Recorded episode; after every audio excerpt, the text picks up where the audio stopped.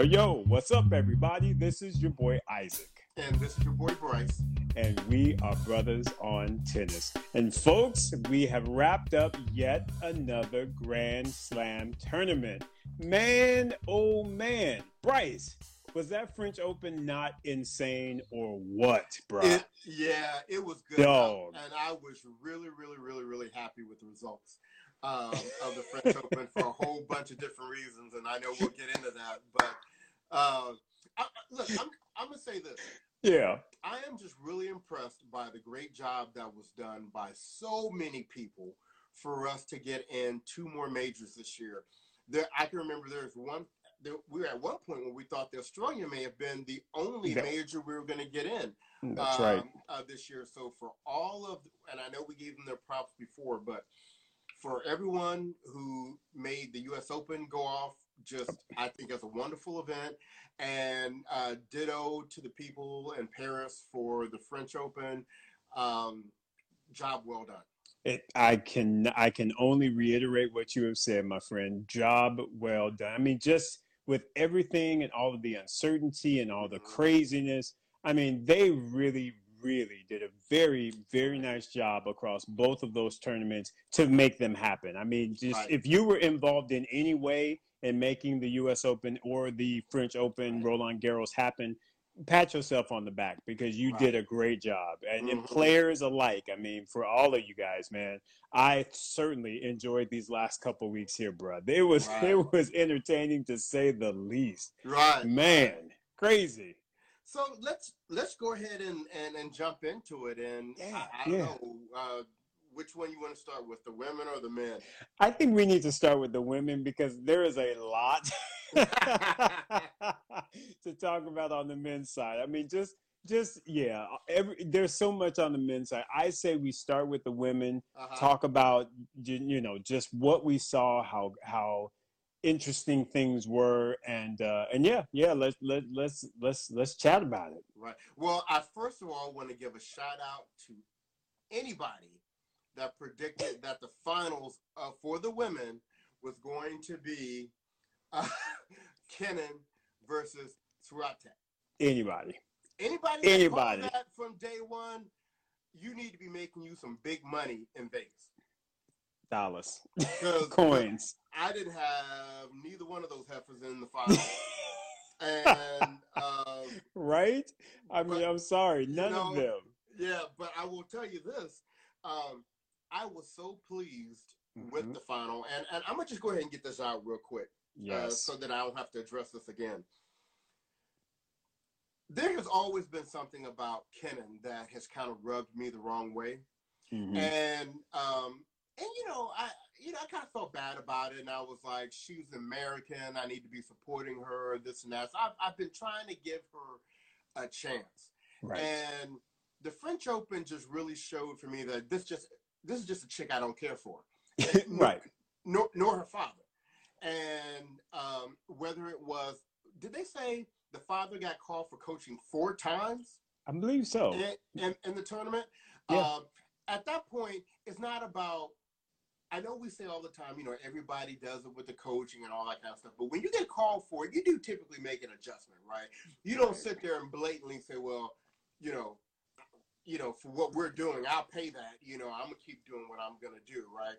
So that showed me a little something about her father and, you know, kind of how he rolls. And with Kenin, I mean, the emotional roller coaster with her, I don't care for her swagger, her disposition. I totally agree with Mary Carrillo. I think that was gamesmanship on her leaving the court on the second set. And so I was so happy that Iga just was like, you know what? You do what you need to do. Do you? I'm going to be right here. I'm going to be doing my stretches and my arm swings.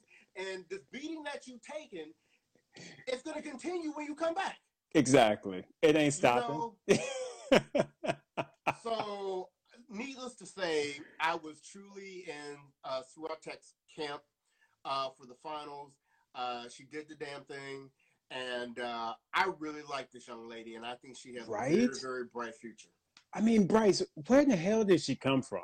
I mean, what surprised me so much is, and shame on me for sleeping, because I didn't even know how successful she was as a junior. She won Junior Wimbledon. I didn't even know that. I was like, well, damn, okay, if you won Junior Wimbledon, then you're doing some things, and you ain't gonna be scared of that moment. You're gonna you know, because Coco Gauff has been there. You get you know, you have experience in a moment, so you're not gonna be scared of it.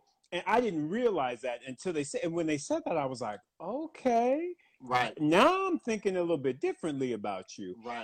I'm trying to tell you, Bryce, she and kudos for her for just her overall like development. The fact that she had a psychologist in her box, a sports psychologist to work on that mental. Y'all don't understand. Sports psychology is no joke. It can definitely play a major role in your success on the pro tour, because to me, it's all about those little inches, those little things that you can do to set yourself apart. And she was like, boom, I'm gonna make sure my mental is tight. And that's why you saw her stepping all up on Halep and all these other ones. It was like, am I scared of you? My mental is good. Right. I mean, Bryce, it was, the more research I did on Świątek, I was like, I like this girl. I like her a lot. I like her game. She got that nice kind of whippy forehand. I really like her backhand is real tight and consistent. Bro, I was extremely impressed with her. Extremely. Right. And a couple of things that I liked about her was I found out that they had tried to get her to go pro as a teen, and she was like, no, I'm in school. I'm gonna finish school. So she had the mind. Do you know how many people that have the ability to go pro that make the actual decision not to do it because they value their education? Isn't that amazing? That's huge. And then the second thing that I like about her is that when I was watching her play, even above feeling like I was watching a tennis player, I felt like I was watching an athlete. And she for all you old school people, with the exception of her having a two-handed backhand, believe it or not, she reminded me a lot of Hanna Mandlikova. Wow. And just a very smooth mover on the court. And also for people that weren't paying attention, she wasn't just doing it in singles. She made it all the way to the semifinals in doubles. So she had the best tournament of anybody on the women's side. And so, you know, you wonder about these young players coming in the game and how balanced they are, and, you know, can they, you know, handle the rigors of the professional tour. You just have a sense that she is just so on solid ground that all of her preparation has now, you know, brought her to this point in her life where I think she's going to represent. Do I think she's about to become the number one player in the world and win 25 major titles? No, but I do think she is going to be a top tenner, and I do think she's going to have some good success, and I don't believe that this was a fluke. I do believe she will win other majors in her career. I absolutely agree with that. I completely agree with that. I think that she is, like you said, I agree with the whole thing. I don't think she's not a Serena in my eyes. She just doesn't, I don't know that I see that level of talent with her, but at the same time, I see her being a potential multi-Grand Slam champion for sure. I really do. And Bryce, I tell you what, I'll touch upon something real quick as well, because I feel very similar to how you feel about Kenin. Right. And while I say that, though, what I will also say is I see her winning a few more Grand Slams as well, because she's just got that. You call it fight, call it, you know, that I'm going to prove you wrong, call it whatever you want to call it, but she got it. She's got it. And like I said, the fact that, again, she took them double bagels from Azarenka before the tournament to be able to flip that around and make it to the final. Right. Hey, you may not like the girl, but the girl knows how to compete. She knows how to compete. She knows how to fight. I thought my girl crazy Danielle Collins was gonna get up on her, and she was just like, "No, Danielle, sister, this ain't your day. This my day." Right. So you have to give her props for that. I mean, like I said, she's like you. She's not necessarily my favorite player. Her antics on the court, her and the father, they got to get all that stuff worked out. But again, kudos to her for winning the Australian Open and making it to the final of the French Open. That's pretty damn impressive. Really, really is. And there's one more thing I want to add, though, that this final kind of brought to light for me. Kennan is the type of player that, you know, the aces that she has in her hand are really, you know, like you're saying, that dedication, that willingness to fight and all that kind of stuff. What she is not, though, is she is not what I consider super athletic.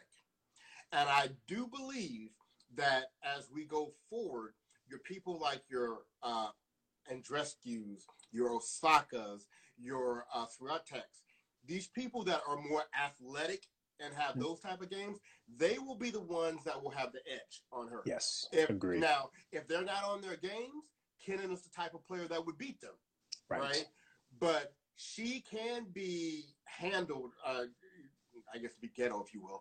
I think by players that are just more athletically inclined than she is.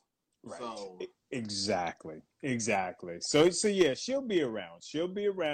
Like I said, I don't know that she's going to get the greatest fanfare just because of the way, you know, she's going to have to definitely flip all of that around. Hopefully, if she can hang out a little bit more with Bethany Mattek-Sands, because I love me some Bethany. Bethany, my girl. You know, hopefully a little bit of that can rub off on her. Because you can be competitive, but you ain't got to be all like she. To me, she's more or less like a spoiled brat out there. And that's not how you want to come across when you are out there competing. You know, just, you know, have some level of respect, even though you are competing to win and you definitely want to crush the person, but still, you know, be a good sport. Right. So, and I see some of these comments coming through, and yeah, Paul, I see the cannot. I love your names, but yeah, and Nick, yeah, the dad did get fined, we believe, four different times for coaching.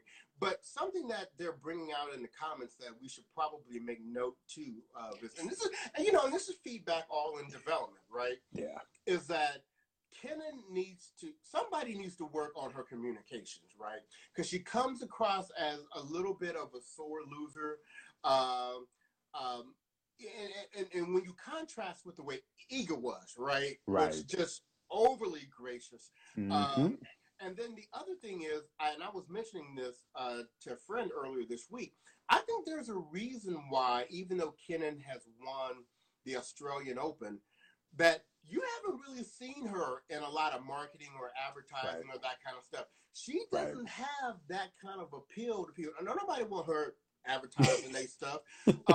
So that's not necessary. She doesn't have to have that in her career if she doesn't want to. But she definitely has some limiting aspects to her persona and her game. Yes. But I do believe she's going to remain in the mix. I believe she will remain in the top 10 for many years to come, given no injuries or anything like that. But yeah, it just justifies for me personally a little bit the way I feel about her. Exactly. But that, and Bryce, I don't want to jump topic, but I have to ask you this question because both of you and I were kind of on this swing. Once, you know, everything unfolded, we did our mid-fortnight, and we were just like, Svitolina, she's going to get through. Right. What happened to your girl Svitolina, bro? I mean, our girl, because I claim her as well. I put her in the gym's life. She my girl with Gael. But I tell you what, I was extremely disappointed in her showing against, I was going to call her Ponderosa again. But Ponderoska, yeah. Anyway, steak and potatoes. I'm gonna call it steak and potatoes because steak and potatoes had something for Svitolina, and she was just like, "No, get on out of here." And shame on her, bro. What was your take on that match? Well, I do think she missed an opportunity. She still may have been taken out by Swiatek. So I'm not going to say she was going to win because I think Iga was kind of destined. Iga was on a mission, yeah. Right. But, you know, she's going to need something to happen because she plays well in all these smaller tournaments. And she's racked up all these titles and all this kind of stuff. But she gets, you know, something happens in the majors where she's not getting the job done. And I tell you what, it's only going to get tougher. I keep mentioning there is a crew of women coming up and the WTA that is just, you know. They fire, man. Right. Now, I'm not going to go to the extreme of saying she's never going to win one because she has too much game, and she's really good, and there's too many opportunities for a draw to break right for her or whatever. But I don't know, man. I don't know that she, you know, I think Svitolina is going to be one of those kind of people, like maybe like a Wozniacki, that's going right. to, she's going to always be in the mix. There's always going to be like that player that takes her out in the end, and she may get an opportunity like Wozniacki. Look, Wozniacki got what? She was like, look, I'm out. Out. Bounce. Right? A holler. I know this ain't going to happen again. You know, I don't mean to put that on Svitolina, but that's just the, kind of the impression that she gives me. Yeah, yeah. I have to be honest with you. I agree as well. You know, it's just, you know, because I like her, but at the same time, there's just some things that she's got to really, really tidy up. I mean, the mental right. side, and even you know, she's a good athlete, but she I don't necessarily see anything that is great about her game. Right. And that's right. really where I struggle, because she does everything very well, right. but I just don't know that I see anything overly like, boom, this is what's going to get her that grand slam. Right. And I think it's like you said, some things are going to have to fall into place, which in my opinion was this draw. But again, like you said, Świątek would have probably taken her out, but I right. at least think she should have gotten past Ponderoska. Steak and potatoes. I'm gonna make you keep calling her Ponderosa. Well, and hopefully we get a chance to talk about her again, because her coming through qualies and making it all the way to the semis. Listen, you know, I don't know if that is something we're gonna see much more in the future, or if this was kind of like a. I hope so. She seems like a pretty interesting character. I wouldn't mind seeing something from her. You know what I'm saying? An Ostapenko type thing. Right. You know. Exactly. So we are very happy for Świątek yes. and for her picking that up. It's awesome that she's a huge Rafael Nadal fan. So, you know, that's crazy. Here's the other thing. Prince, go ahead and step up. You know, she stated she didn't even have a racket deal. So, really? Yeah. I missed that in the. Okay. Wow. So I saw there was something Prince put something out where I guess they're because she's using a Prince racket. Oh yeah, yeah. Yeah, and so I guess they're just kind of like, okay, we need to just go ahead and roll you in. Yeah, we need to get you in. Come on here. Come here. But props to her. She's now number 17 in the world, top 20 player, and I'm putting her on Team Bryce. You know, I can see that. I ain't nothing wrong with that. She's in the squad. She's definitely in the squad. We will be looking at her results, and yeah, let's see what she can do going forward. So kudos to Iga Świątek. Right. Good job. Now, before we move over to the men, we just want to give a shout out to Babos and Matlanovich. How about that? Yeah, for them pulling another one. Look. The repeat. Because they won last year, too. So they repeat. Both of the doubles teams repeated. Isn't that some craziness? It is. Dude. And Matlanovich, I tell you what, she's really a difference maker in doubles. I mean, she is. I think I heard somebody say one time she uses singles to kind of fill out the court conditions for her doubles matches. But she, oh man, yeah. Congratulations to both that team and to what is his name? It was Mays and Kravitz. There you go. The guys that was doing all the work, they at the grocery store. So good for them. That's good karma coming back to them. I agree. So let's move to the men, and let's start at the semifinal. Cool stage, right? Yes. So we had in the first semifinal, we had well, not the first one that was shown, but we'll go there because it's Djokovic, top seed, right? He was playing Tsitsipas, and you know, and it looked initially in those first two sets like he was just going to roll through Stefanos like he had been rolling through everybody. But Stefanos was like, hold up, wait a minute. And talk to me about that, Isaac. What happened?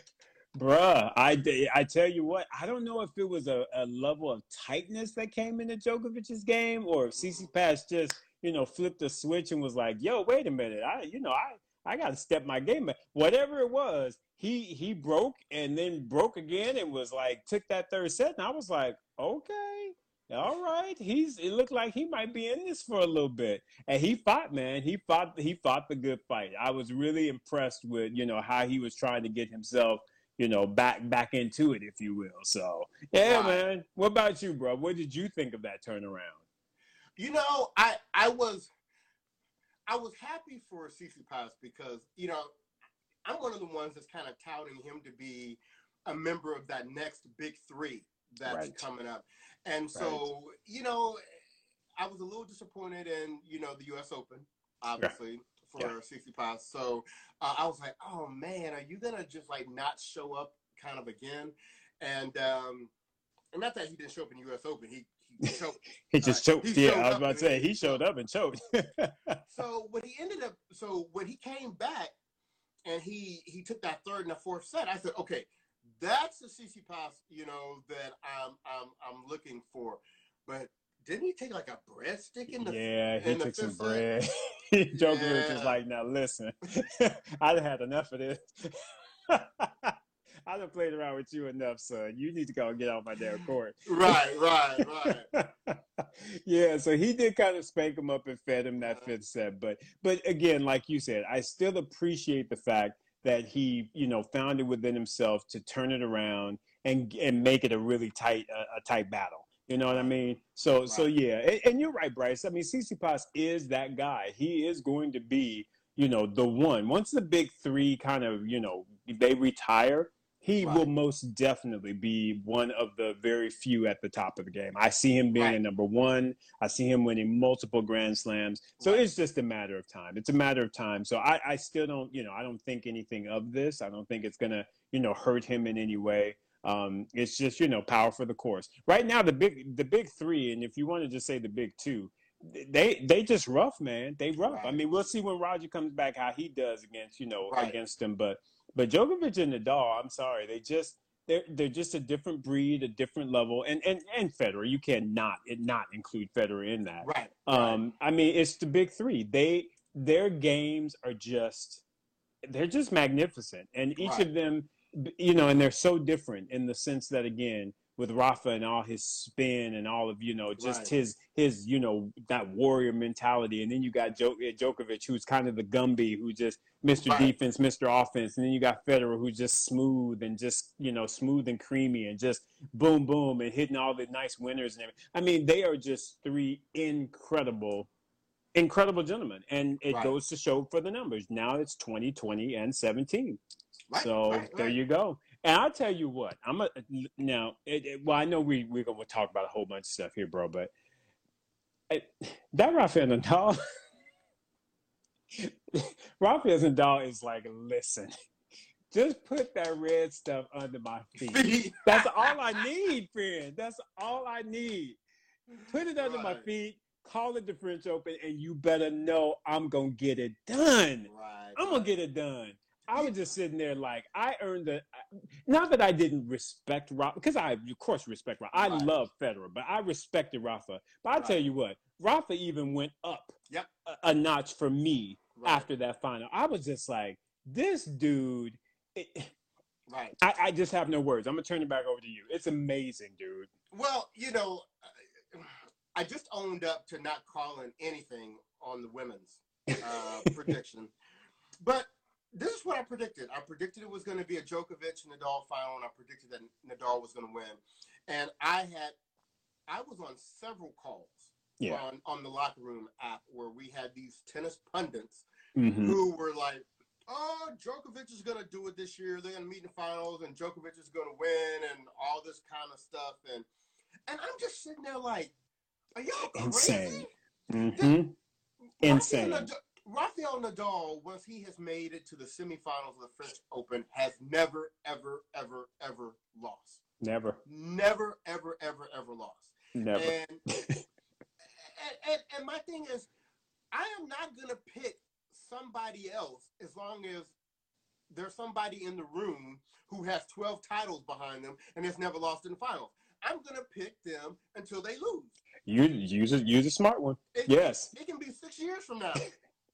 And if Bryce hasn't lost yet, I'm still picking Nadal to win. And Bryce, that's where I flip, because remember, you know, my prediction. I was predicting team and you know team. Simply put, that's what flipped for me. Bryce, I am now reconsidering my thought process around, will Djokovic end up having the most Grand Slams? Because I'm gonna be honest with you, if Nadal can come into conditions like they were, heavier, you know, all that stuff, different balls. And mind you, he was crying and doing all that whining and stuff, which we'll get into that too, because I didn't like that. But anyway, he was doing all that. And to still be able to just go through that entire field, not lose a set. Not lose a set. And was like, bitches, get out my way. I'm sorry. Rafael Nadal, I am predicting he will probably end up getting, and at the end of it all, he may end up having about 18 French Opens. I honestly feel like he's got another 5 in him, because he wasn't even playing his best. I don't even think early on in this tournament, I honestly do not feel like he was even playing his best tennis. And yet, and he still won without try. It's just, it is mind-blowing to me, bro. And wait a minute, not only did he win, in the finals, he played the person that everyone is saying is heads and shoulders right now above everybody else. They're saying he really should be undefeated. He, you know, his only loss is when he went all day on an umpire with a tennis ball to the throat. And he, Rafa stepped out and gave him a bagel and a whole biscuit. He was like, bitch, you hungry. He was like, you are all clay. Bitch, you are hungry. Get out here. He was like, I'm going to give you this bagel and this whole biscuit. Go on. Get somewhere. What, Bryce, how you feed the number one player in the role, not once, but in 2 sets? 2 sets. When they come into your house. That's it. When you're a host at your house and somebody come visit you, what do you do? You feed them. You feed them something to eat, right? You do. Right? So he came up in Rafa's house, and Rafa was like, "Oh, you're a guest of mine. Here, come on in. Let me give you something to eat." And he gave him that bagel, and then he said, after the bagel, he said, "You still look hungry. You still look hungry. We got this whole biscuit in the bag that, like Janet Jackson, it's all for you." And then on top of that, the way that third set was starting out, was like, "Oh, man, here we go. You're still in the kitchen." Oh. Dude, you are killing me. I can't breathe. I'm telling you. I'm just trying to tell you. You come up my house, I'm going to give you something to eat. Ooh, so... See, you got me sweating up in here. I'm trying to tell you. People, y'all better recognize, Rafael Nadal was not to be played with Sunday morning. He was like, friend, you that came up into my crib. No, I got something for you. Right. I got something for you. Yep. Oh. Yep. Bryce, like I said, he earned it just, I honestly, literally, he got 13. I honestly, because he's 34. And mind you, we're already talking about Federer almost 40, and we still talking about him potentially winning Grand Slam. Why the hell can't Rafa win at 40? I honestly believe he's got another 5 more French Opens in him. I believe he is going to end up surpassing Serena. I really do. Because if Serena don't step up and get her Grand Slam, and Rafael get him 5 more French, that's 25. Right. And you know what's so interesting, and this is slightly off topic, but as I'm watching the comments that are happening here on Instagram Live, they're mirroring a lot of things that were said in our social media this week, which was, I was surprised at the number of people that said all they wanted this weekend was for Kenin and Djokovic to lose. Well, it goes to them as champions. I'm just saying, y'all might want to think about that. Yeah, because I'm gonna be honest with you. I know who I was going for in the final. I was most definitely rooting for Rafael, because I was like, I don't mind him winning 20, but I'm sorry, y'all. Djokovic just over these last months, if you will, with the pandemic, with all of the silliness that he be doing, I respect his game. I respect him as a champion and his tennis. But the stuff outside of that, I struggle with Djokovic. So, no, I went into that final very clearly in the Rafael Nadal court. Damn, and then to continue showing the Fedal love, and for those of you that it's Federer and Nadal, that's their name. Go out to Roger Federer's social media. He wrote the most beautiful congratulations message to Rafael for winning. And I know he was real happy about Djokovic losing. But it was just really, really nice. And it's so amazing to see two people that are, you know, on the court, they're competitors. And, right? And we're not used to seeing competitors really have a genuine friendship and like and love for each other. Yeah. And that's a beautiful thing to see.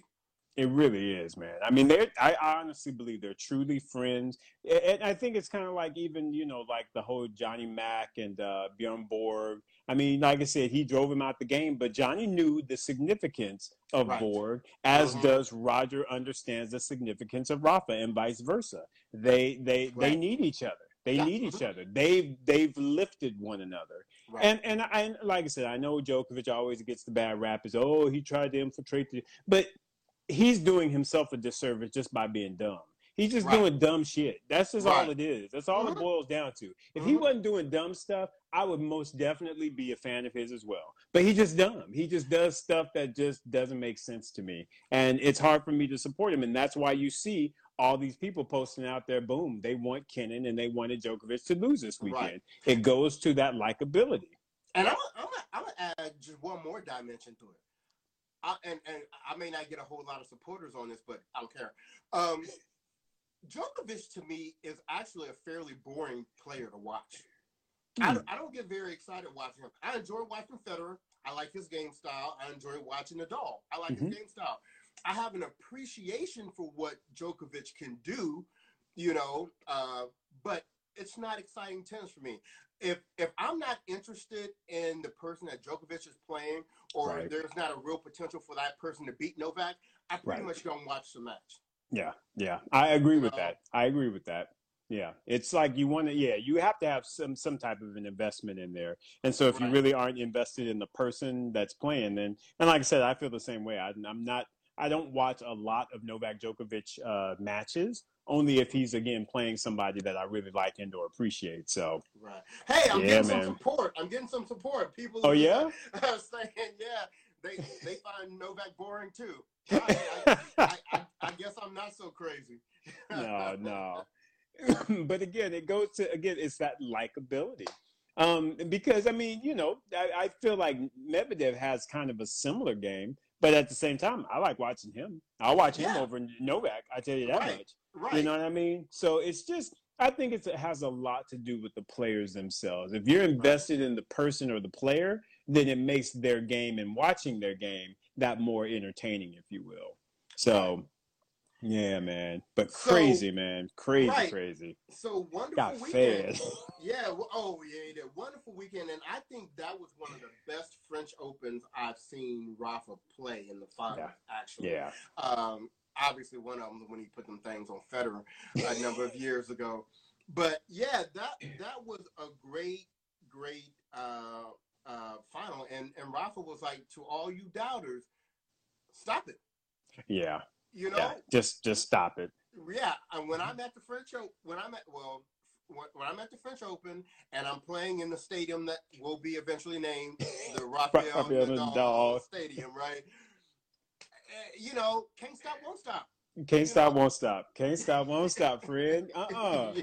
And I guess maybe that's why I was a little bit annoyed with him at the beginning of the tournament. And that's why I said I was going to bring some of this up. See, now I need Rafa to do better, though. I need him to stop all that whining. Because he got there and he was like, oh, it's so cold. And, oh, the balls are so different. They mess with my arm. It's dangerous. Fool, you are Rafael Nadal and you're on clay. I want you to stop all that nonsense and that noise. I want you to get out there and play tennis, which is exactly what you did. And honestly, you took it to them fools like nobody's business. So don't be getting out there with all of the drama. That to me was not a good look for him. And I was a little bit disappointed with him early on because of that. And you know what else he said that kind of annoyed me was, and I don't remember if it was in the French or if it was actually after he got sent home in Italian, was when he was talking about not liking the underhanded serve. Yeah, what the hell? Yeah, and it's like, you know what, man? That is that's a good-ass tactic. Don't be mad because they get you with it. Exactly. You step your game up and deal with it, right? That's right. It's a completely legal play. Absolutely. I mean, matter of fact, it's at the French Open that most people really became aware of it when Michael Chang did it to Ivan Lendl. That's right. So it is a perfectly valid shot to hit, and don't be like, well, don't be acting like you're not going to serve away. Yes, you can. It's the same thing. It's like when you at the net and you do a no-look volley. Exactly. What are you going to say then? Oh, don't look like you're going to hit it that way and then actually hit it this way?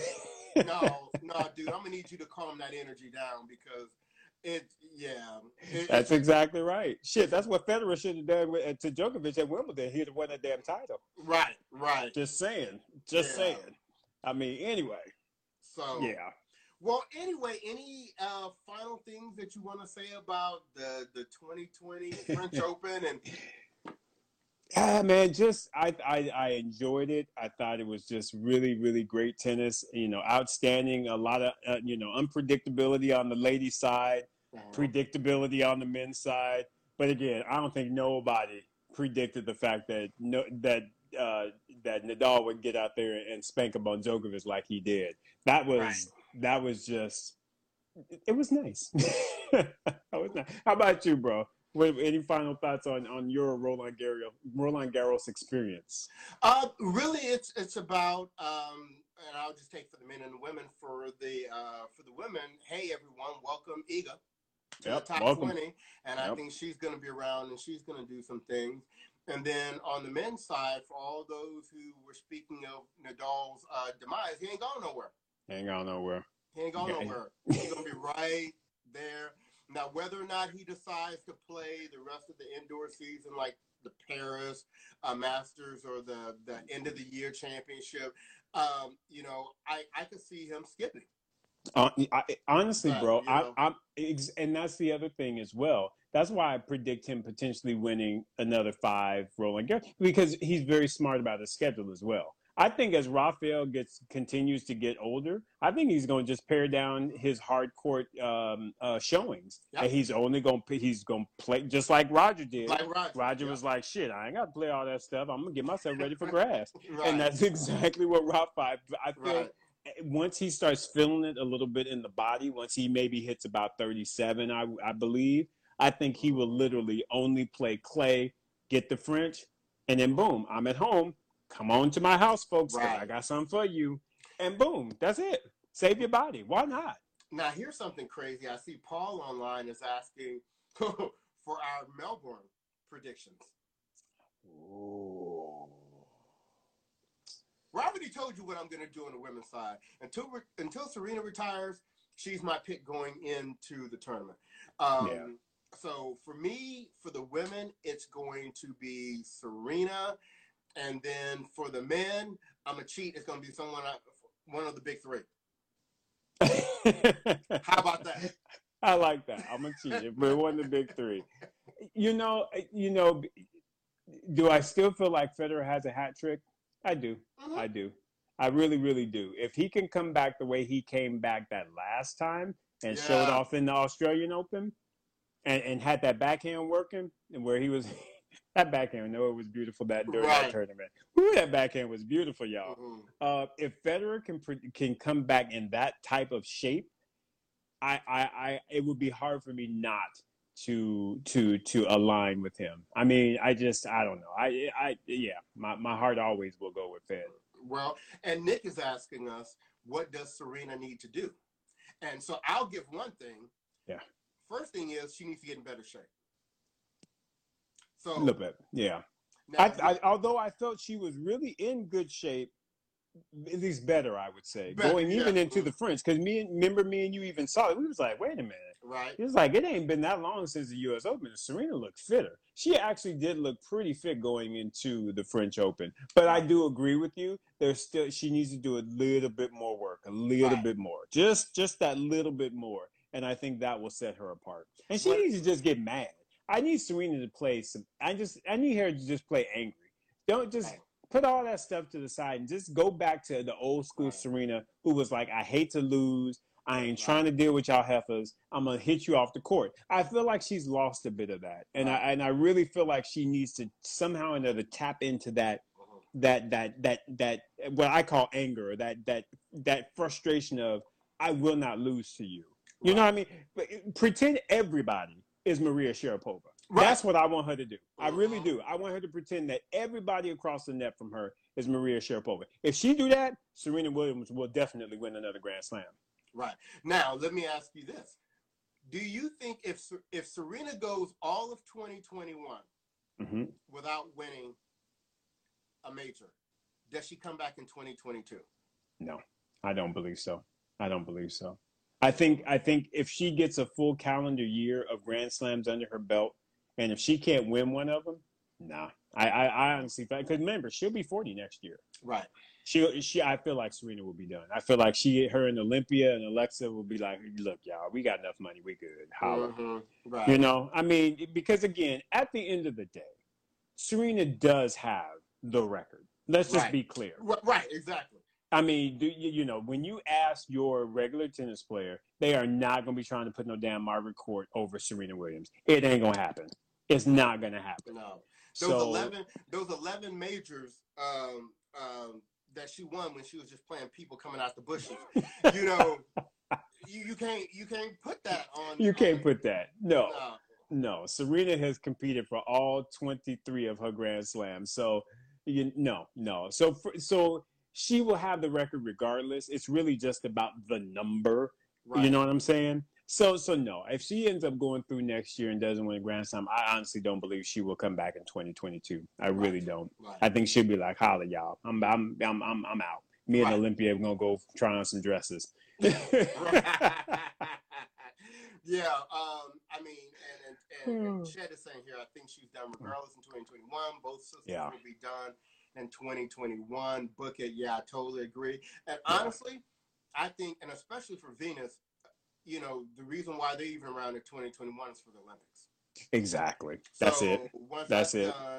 Ain't nobody trying to stay around to, 2024 or whatever next time it comes around. So they good. Yeah, they good. So, hey, before we run out of time, we've got about 15 minutes left. I do want to talk about, we do have a 500 level. Yeah, tournament. We got go ahead, sorry. Well, we only have one 500 level tournament going on this week, and that, of course, is St. Petersburg Open and Russia. And I tell you what, it's a pretty good draw that you have in here. Your top 8 seeds are Medvedev, Shapovalov, Rublev, Khachanov, Vavrinka, Raonic, Koric, and Taylor Fritz. Mm-hmm. And just, you know, for a personal note, anybody that's been following us or particularly me, I was very excited to see J.J. Wolf qualified. Yeah. My Cincinnati guy, my Ohio State guy, my Andre Agassi 2.0 guy. He's got Raonic in the first round. You know, he probably going to take that L, but, you know, happy to see at least he made it into the main draw. Right. I was also ecstatic to see today that Dennis Sangren got his hat brought to him by a Russian wild card. I may have to put him on my team just for that. Wasn't a good day for Americans because Mackie McDonald went out to Bublik. That's to be expected, though. Right. Yeah. But the seeded Taylor Fritz went out to Cam Norrie.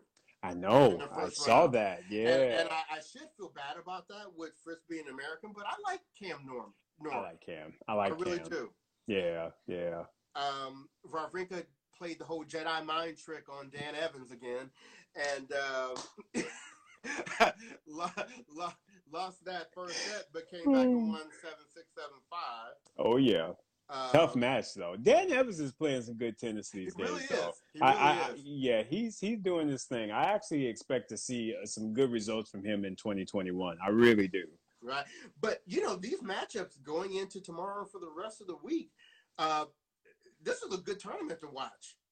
I would say so. You got all that good, the Russian talent, all them is in there. And, I'm hoping my boy Rublev continues his little trend. I don't know why, but I like that dude. I just feel like he's unassuming. I think he's very emotional. He's always that one that's always, you just look like he need a hug. So yeah, he's my guy. I like that guy. I like him. So did you come up with who you think's going to make it to the semis? You know what? I didn't do that actually. No, I didn't. So and I don't even have the draw in front of me, bro. Well, go ahead. But I'll tell you, and you may, a lot of times we think the same way about things. Mm-hmm. But in all honesty, although it's a good tourney draw, I think it's going to be the top four seeds. I think up top you're going to have Medvedev meeting Khachanov. Mm-hmm. And I think in the bottom half, you're going to have Rublev meeting Shapovalov. Yeah, so, I think so. So where do you go from there? If we say that's where we're going to be, who do you see going to the finals and who do you see coming up with the win? I think it's going to be an all-Russian final. I would say it would be Medvedev versus Rublev. Okay. And, I just feel like Medvedev has something to prove based on his poor showing on that clay, and the fact that this is not clay. I think Daniil's probably going to snatch it. I do. Yeah, I'm going to go him. And remember, he's kind of got that older brother, little brother thing with Rublev. So it's kind of there's some mental stuff there when they play. Exactly. I totally agree. So we have about a good 10 minutes left. I wanted to let's take a look at some of the comments that are coming through on IG Live. Cool. I see Nick talking about the American men being soft. So what's new there? Okay. We got to give shout out to Tiafoe for winning the Challenger this week in Parma. Oh, see, I hadn't even looked at those results. He won that, huh? Yeah, he won that. Okay, so, good. All right. If you can't last in a major, then go ahead and get that Challenger. That Challenger. That's right. Scoop you up some points, get you some, confidence, because that's really what it's about. And I feel like that's definitely for Tiafoe. He just needs to get his confidence right, because he plays really good tennis when he's confident. You know what I mean? Right. And we still are looking for the impact of Wayne Ferreira not being a part of his coaching camp. So, we still got our fingers crossed for Francis. So hopefully maybe 2021 will be a really good year for him. I hope so. I do believe, like we were both talking about, Wayne Ferreira is a great add to his team. I think he's going to bring a level of just, I hate to use the word professionalism, but I do feel like Wayne Ferreira, to me, was the consummate professional during his playing career. And I feel like he can bring a lot of that to Tiafoe. So I really like the fact that he's in his camp. I really, really do. Right. Yeah. Well, I'm seeing the question, does Serena need to switch up her coach going into 2021? Man... I mean, it's hard to say because, Patrick is off doing his thing. Patrick is trying to be Nick Bollettieri 2.0, if not 5.0.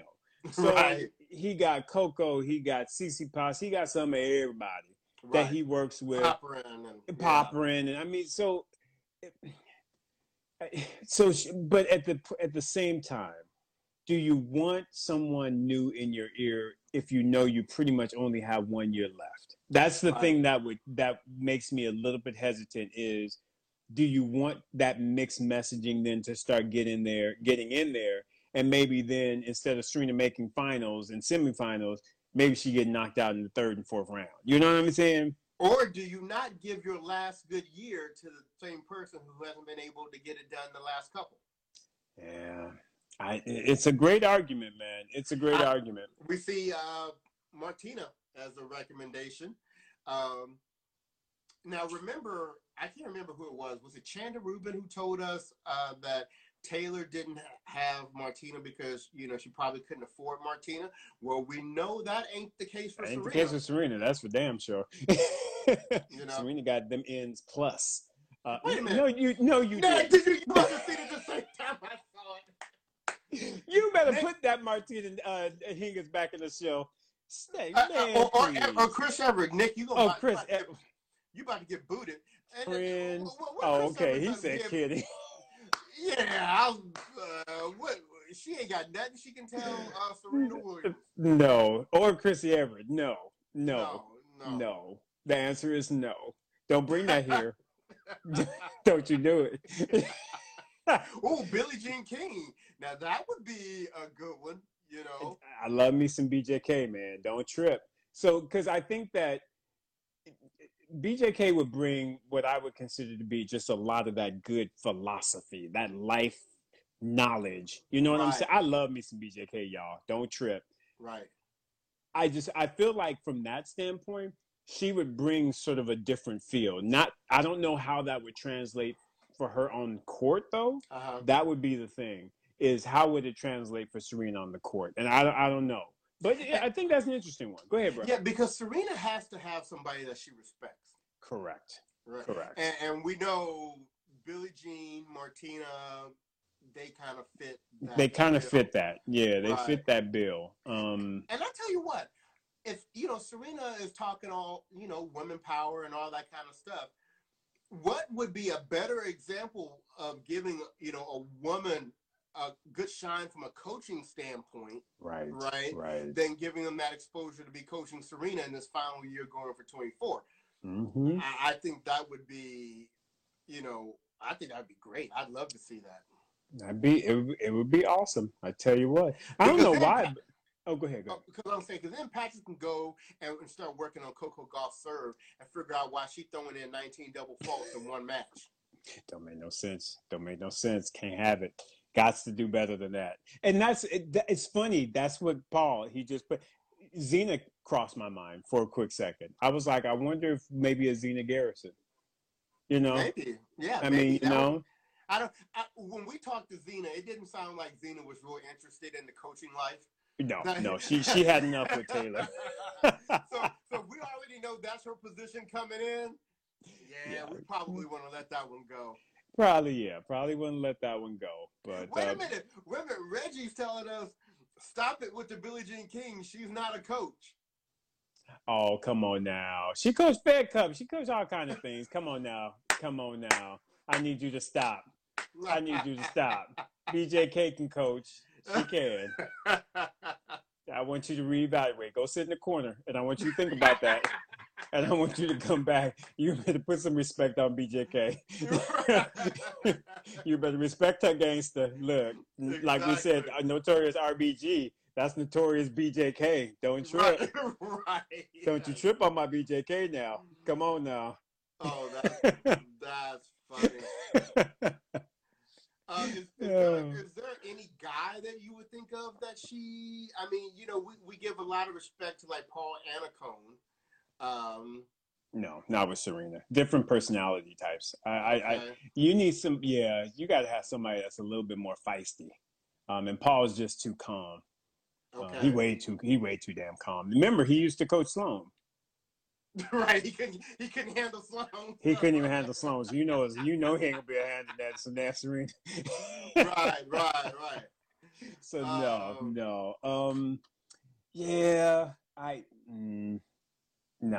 I can't think of anybody on the men's side that no, not at all. Yeah, got it. It's a short list, man. It's a short list. Right. You know, I mean, damn. Quietly, hell, get Michael Jordan out there. Yeah, you saw how big he was in the last match. Michael would have. she be ready to cut somebody. You get shoot. Absolutely. Yeah, you get Jordan out there. That. I mean, honestly, bro. That's the level that you would need in order to be at a, you know, because Serena's great. She's one of the greatest. What's that? Stop this noise about John McEnroe. That, nope, and no. And as much respect as I have for John McEnroe, I really do. I have a lot of respect for him. He, that is not a good fit in any way, shape, nor form. I think it would be a lot of this. Yeah, whole lot of this. No, he can't. No. Johnny Mac. We're going to explain that. Yeah. Now, and I love, hey, look, you know, Lindell's my guy. But once again, I don't think that's a good compatibility type thing. Because, right. You know, Yvonne is like, do as I say or bounce. See, I would think maybe like a Stefan Edberg, even though I think he might be a little too calm for Serena. But I think she would respect him, though. Yeah, yeah. You know, because he was with Federer, he was with Fed. So, you know, that lends itself a level of credibility. Right, right. It's not, like you said, it's not a deep pool from which you can pull for somebody like a Serena Williams, you know. And I saw somebody earlier say Venus. Venus can't coach herself. So how is she gonna coach somebody else? So we're gonna leave that alone. We're gonna let Venus continue the farewell tour, and, right? And like somebody said, prepare for her doubles life with Olympia. Exactly. We're gonna let that go. Oh man! So we are coming here to the end of our time. I want to say a big thank you to all of you out there that have been engaging us all episode. We love this. It's been good. It makes it great.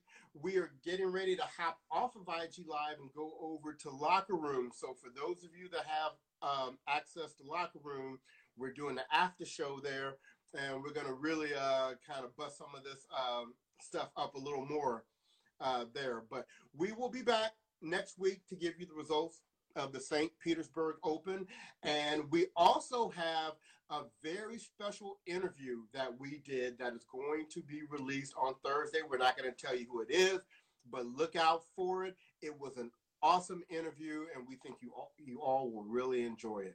Yes. Isaac, any final words from you this week? No. The only thing from me is just FYI, we are doing some things with our products, our merchandising. Yeah. So just know that we're coming at you with some different things. So be on the lookout. We'll let you know as we move forward here. But outside of that, bro, I'm good. All right. And Paul, stop it.